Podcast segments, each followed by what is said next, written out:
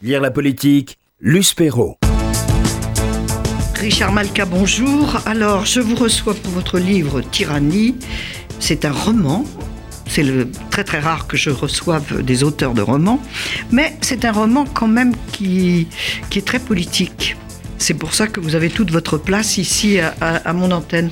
Donc, c'est un roman qui est également le procès d'un pays imaginaire, l'Astracie, un pays imaginaire, mais construit sur euh, la première idéologie du 21e siècle, une révolution qui réclamait, je vous cite, l'antimondialisation ultralibérale de la finance dérégulée par les élites cosmopolites, ça nous rappelle quelque chose, et qui a choisi pour devise un triptyque, transparence, vertu, humilité. Qu'est-ce que vous avez voulu nous conter là? Quel est vraiment le propos derrière, ah bah, derrière le conte ça, a quelque chose d'un conte oriental. oui, c'est vrai. Je l'ai un peu écrit à la façon d'un conte euh, parfois. J'aime bien ce ton-là. Mais surtout, j'ai voulu m'interroger en en regardant le passé, des idéologies qui se sont transformées en, tyrannie, en totalitarisme. C'est-à-dire. 20e siècle, on a des riches. On a connu beaucoup. Euh, Anna Arendt en, carto, en cartographié deux, euh, le, stalinisme et le nazisme, et il y en a eu euh, d'autres depuis. Aujourd'hui, on peut aussi citer la, la, plus actuelle, c'est l'islamisme radical. Donc j'ai voulu, en regardant ces totalitarismes d'hier et d'aujourd'hui, imaginer quel serait celui de demain que j'ai résumé euh, sous ce triptyque euh, transparence, vertu, humilité, parce que les totalitarismes euh, s'installent toujours en invoquant de grandes idées, de, de grandes vertus, de grandes vertus, parce que sinon ça marche pas. On dit jamais aux gens on va vous enfermer, vous faire perdre votre liberté, créer une société inégale. On dit le contraire. Et vous allez marcher au chantage. Et, et, et, après, une fois que c'est installé, bah, c'est trop tard. Donc j'ai voulu imaginer bah, euh, quel serait la, première, euh, le premier totalitarisme du 21e siècle? En l'occurrence, c'est une espèce de fusion entre une idéologie, une religion, euh, une philosophie. C'est un peu Daesh, non? Non, quelque part. Bah. C'est intégré euh, à ma réflexion, mais euh, c'est beaucoup plus large que Daesh. C'est euh, qu'est-ce qui fait que on arrive en proposant un absolutisme à séduire? à réduire les peuples en esclavage. de demain? Et mhm. les thèmes porteurs de demain, bah, j'ai, évidemment, j'ai rebondi sur les discours d'aujourd'hui. Là, je me suis un peu amusé avec le, le, ce que vous venez de citer sur l'antimondialisation, la, la finance dérégulée les élites cosmopolites. C'est des discours stéréotypés euh, qu'on entend à peu près partout. Il y a du Mélenchon, il y a, résumé ça. il y a de tout là-dedans. Absolument, il y a tous les populismes. Bon, dites-moi, euh, parlez-nous un peu de, donc, de cette astracie et des personnages de votre roman. Alors, il y a d'abord celui qui a créé l'astracisme, Isidore Astri. qui a rebaptisé le pays de son nom de son nom. Alors, c'est qui? C'est un mélange de Staline, de, Hitler, de pour la purification ethnique, il y a quelque chose euh, de ça quand même. Bah, c'est un mélange. Euh, c'est un roman, c'est vraiment un roman, c'est une fiction. Donc, en fait, j'analyse pas forcément euh, ce qui me vient euh, dans la tête. Je, me laisse aller euh, à mon inspiration ah, bah et à mon imaginaire. Mais évidemment, il y a tous les dictateurs du passé. Et d'ailleurs, dont à un moment, il fait un discours devant un, grand discours devant une place où il y a un million de personnes. Et mes sources ont été, y compris Hassan al-Banna. J'ai repris ses discours. j'ai repris les discours d'Hitler parce que à chaque fois ce sont de grands orateurs. Euh, c'est comme ça aussi qu'ils arrivent à séduire. Hitler a été élu comme Isidore Astri euh, dans ce livre. Euh, c'est après qu'on se rend compte que c'est la catastrophe. C'est toujours le peuple qui accepte. Toujours. Et c'est ça qui m'a intéressé. Et c'est ça qui est fascinant. Pourquoi on accepte, absolument. Alors, votre roman, comme je le disais, c'est l'histoire du procès. Alors, le procès, c'est bien sûr celui de l'Astracie, à travers un de ses ressortissants, qui, Oscar Rima, qui est l'accusé donc dans, le, mhm. dans, ce procès. Et on trouve tous les personnages du procès, bien sûr, les deux avocats, Édouard Chenon et Raphaël Constant. On trouve l'héroïne, la jolie femme euh, merveilleuse Amalia. On trouve la victime, le premier secrétaire de l'ambassade d'Astrasie en France, puisque le procès a lieu à Paris. Alors, puis le procès avec tout ce que ça engendre, les, journalistes, le, une caricature que j'adore euh, d'intellectuel engagé, Daniel Armansky. Alors, racontez-nous ce procès. Comment vous l'avez, vous, avez voulu euh, construire, parce que tout, tourne autour d'Oscar Rima, qui a quand même un secret que, c'est, que les deux avocats ah oui, ignorent. Ça, faut pas le dévoiler. Hein. Ah non, non, je ne dirai rien. Mais c'est ça, le, le, parce qu'on a un malaise tout au long. Bah, le malaise, On ressent qu'il y a quelque chose.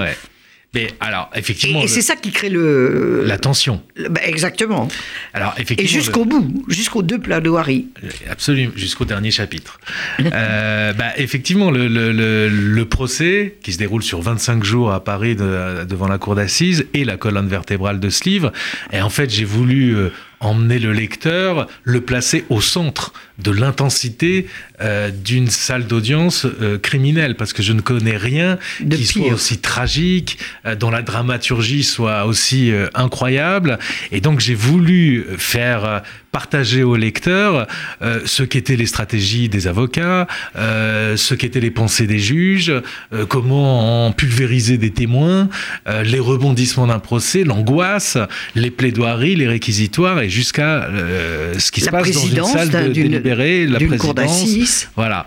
Le rôle de l'avocat général, c'est aussi tout ça, c'est très intéressant.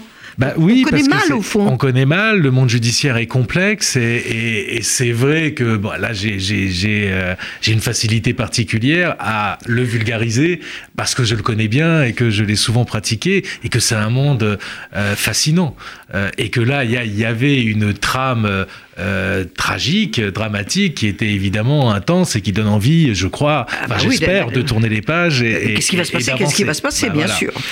Euh, donc j'ai voulu faire ça et le sentiment de malaise que vous évoquez, j'y ai tenu aussi parce qu'en fait c'est le sentiment de malaise qu'on ressent dans une salle d'audience où rien n'est tout blanc euh, ni tout noir, où en fait vous vous rendez compte que quand vous êtes à l'intérieur c'est beaucoup plus complexe et compliqué que parfois les assassins on ressent de l'empathie à leur égard parce que les assassins, bah, ils ont une enfance, ils ont un passé et qu'on peut à un moment euh, euh, être en empathie avec eux et que les victimes, donc c'est pas toujours, ils sont pas toujours que noirs et que les victimes, elles, ça c'est bah, le coup de théâtre final. Bah, les victimes sont pas toujours des bonnes personnes parce que être victime, ça peut tomber sur n'importe qui, euh, des bonnes personnes et puis des personnes moins bonnes. donc tout est et, tout ça fait que effectivement le lecteur bah, se demande de quel côté il faut pencher et ça c'est la réalité de la vie. Jusqu'au bout et jusqu'au bout. Alors, qui est Oscar Rima Comment en est-il arrivé à devenir un assassin? Parce que c'est un, un pédiatre. C'est un, pédiatre. Un médecin, c'est quand même pas l'assassin type. Non, bah non, mais ça c'est les, les hasards de la vie parfois euh, euh, qui font que bah, vous basculez et vous devenez euh, un enjeu mondial. Et c'est ce que devient Oscar Rima puisque il écrit un article dans une revue pour pédiatre et puis voilà scientifique et puis celui-ci est, est, remarqué et on lui décerne un prix précisément parce que dans son article il défend l'enfance et l'intégrité de l'enfance et que le tyran Isidore veut masquer les adolescents de 14 à 18 ans, leur apposer un cache-visage parce qu'il pense que c'est une école de soumission de l'ego au collectif à un moment où les adultes sont en formation et que ça va rendre l'humanité meilleure. Et que par ailleurs, les masques sont asexués et euh, il fait donc ça aussi en invoquant l'égalité homme-femme et l'absence de différenciation. Vous voyez, on est sur des thèmes euh, qui, sont, euh, qui sont actuels. Et donc, ce pédiatre est remarqué, on lui décerne un prix, et là, le régime se dit, qui est attaqué euh, de toutes parts euh, à cause de cette mesure, de ce cache-visage, le, régime se dit, ben, il faut que ce pédiatre fasse un rapport euh, disant que le cache-visage, c'est très bien, avec toute son autorité internationale que lui confère sa distinction, ça va nous aider à gagner du temps et à empêcher une intervention contre nous au nom du droit des enfants. Et le voilà que l'on force à écrire euh, une expertise vantant les mérites du cache-visage, et là, sa vie va basculer, et il va basculer dans le drame et dans la tragédie. Sa famille va être exterminée. il va réussir, lui, à fuir le pays, et il va vouloir se venger, pas pour se venger, pas pour lui, il n'a plus rien à faire de son propre sort, mais il veut euh, faire de ce procès une tribune politique, il veut que euh, les lumières des projecteurs soient centrées sur ce qui se passe dans son pays et sur la responsabilité des intellectuels aussi. Absolument, on, reviendra sur euh, l'intellectuel Daniel Armansky. J'hésite pour euh, le reconnaître. Je ne sais pas vraiment. C'était euh, aussi un personnage composite. Il y a, de, il y a beaucoup là, de personnes là, là j'avais quelqu'un de bien précis en tête pour le coup. ah, vous me direz. Alors, vous ne partirez pas sans, sans avouer. Promis. Donc, il y a aussi dans cette histoire de Scarima le drame des migrants, de la traversée des mers. Oui. Oui, bien sûr. tout ça, euh, le lecteur, votre lecteur, retrouve tout ce qui fait bah, l'actualité. Vous vous êtes nourri de tout. Bien sûr, mais j'essaie d'emmener le lecteur d'abord dans, dans, dans, dans, une belle histoire, et puis j'essaie de le faire réfléchir aussi. Euh, et j'essaie moi-même de réfléchir sur notre temps, euh, et euh, bah, si on peut, au travers d'un roman, d'un thriller, s'interroger sur notre temps et réfléchir, c'est jamais superflu. Mon modèle, eh, vraiment, je me compare pas du tout, j'aurais pas cette prétention-là. Mais mon modèle de romancier, c'est Victor Hugo. Et je trouve que ce qui donne l'ampleur euh, des romans de Victor Hugo, comme L'homme qui rit, c'est une réflexion politique. Euh, toujours. Toujours. Et il y a toujours ça dans Hugo. Euh, et donc, je, trouve que du coup, on est emmené dans même dans, les choses vues bien sûr on est, emmené dans la saga humaine et, et, et c'est aussi euh, euh, au travers de cette réflexion que euh, j'écris sous forme de conte parfois parce que, parce que le conte est, est un outil intéressant pour, pour faire passer des métaphores, des paraboles et des réflexions. Et alors, on a le, donc le portrait de, l'accusé, le portrait de la victime, dont on ne sait pas grand-chose, euh, sa chère Satine.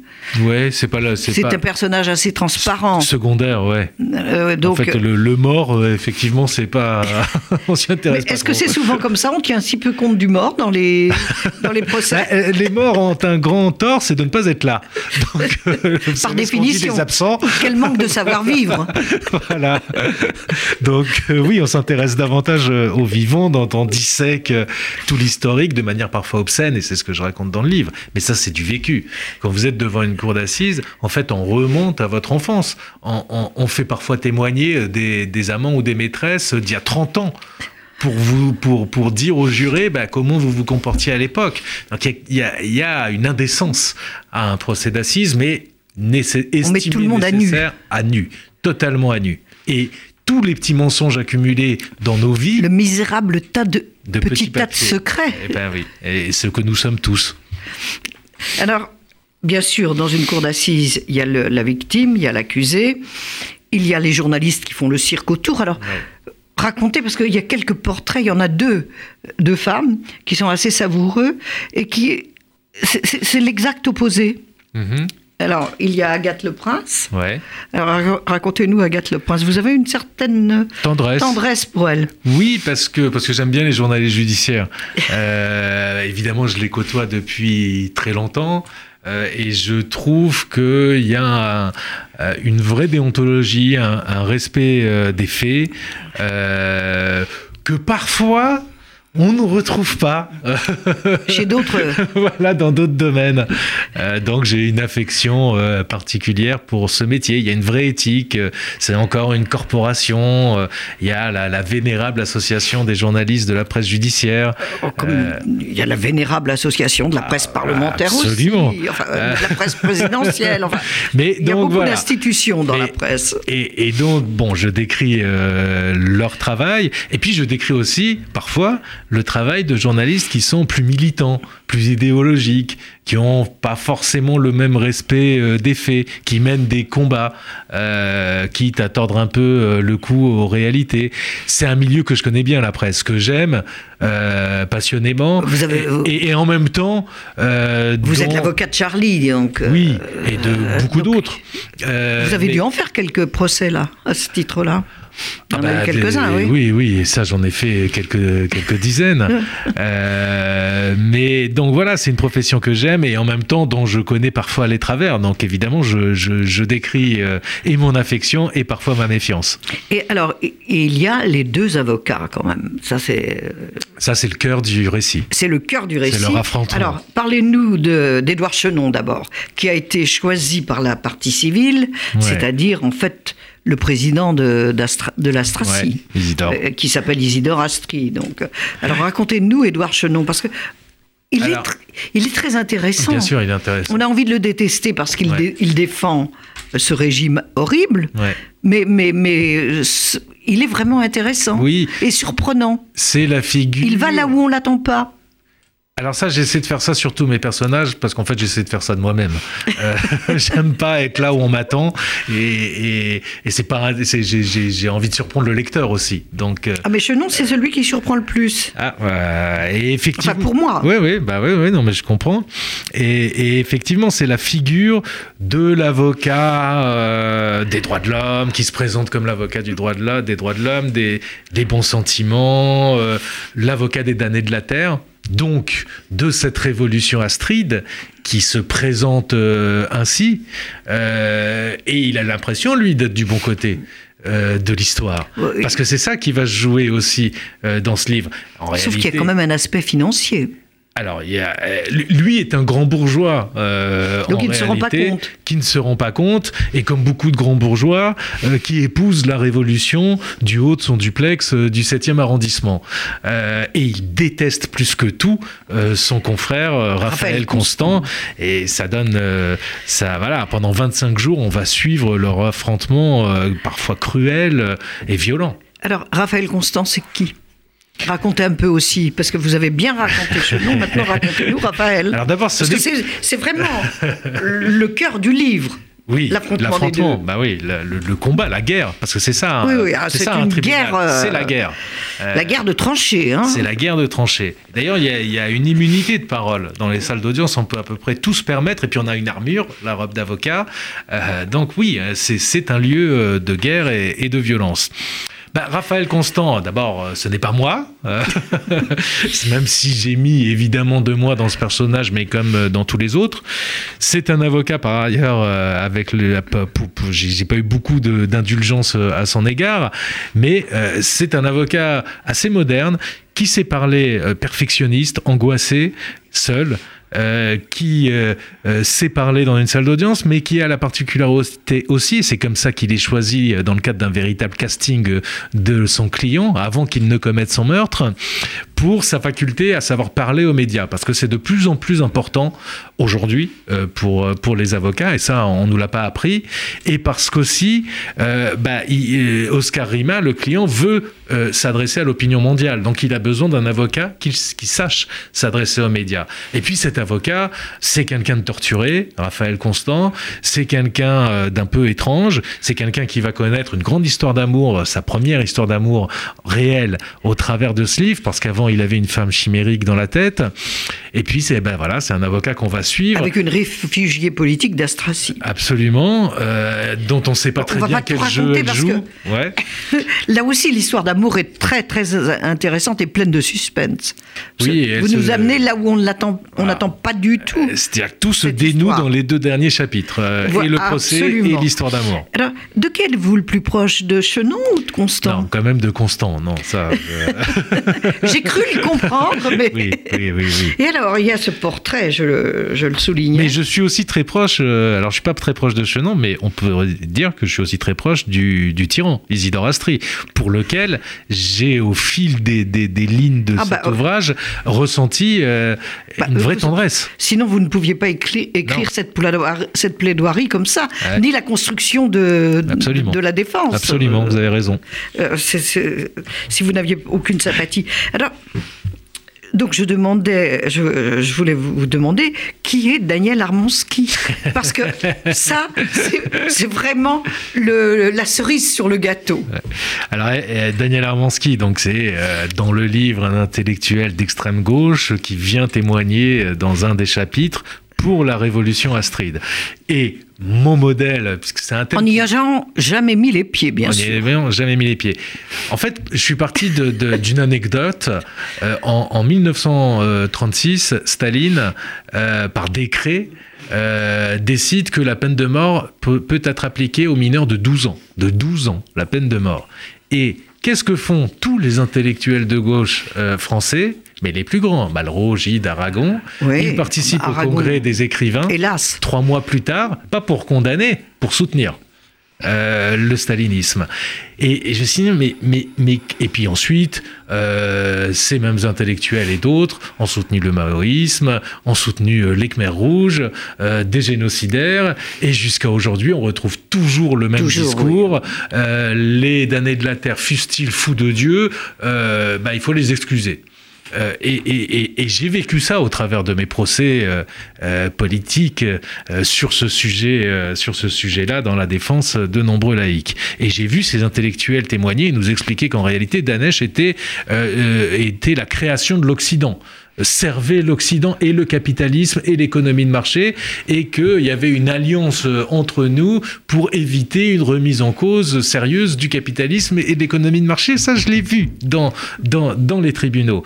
Alors, bah, j'ai pris une figure euh, d'un intellectuel, celui qui a le discours en réalité le plus radical sur ces questions-là. Je vais vous le dire, c'est le temps Alain Badiou. Bah, voilà, j'allais le... Mais vous savez, il a fallu que je. Euh, c'est tellement. c'est tellement vrai. Mais c'est tellement vrai. Mais je vais vous dire, j'ai dû atténuer ce discours. Parce que sinon, c'est tellement caricatural qu'on n'y aura pas cru. C'était pas crédible. Donc il a fallu que je descende d'un cran.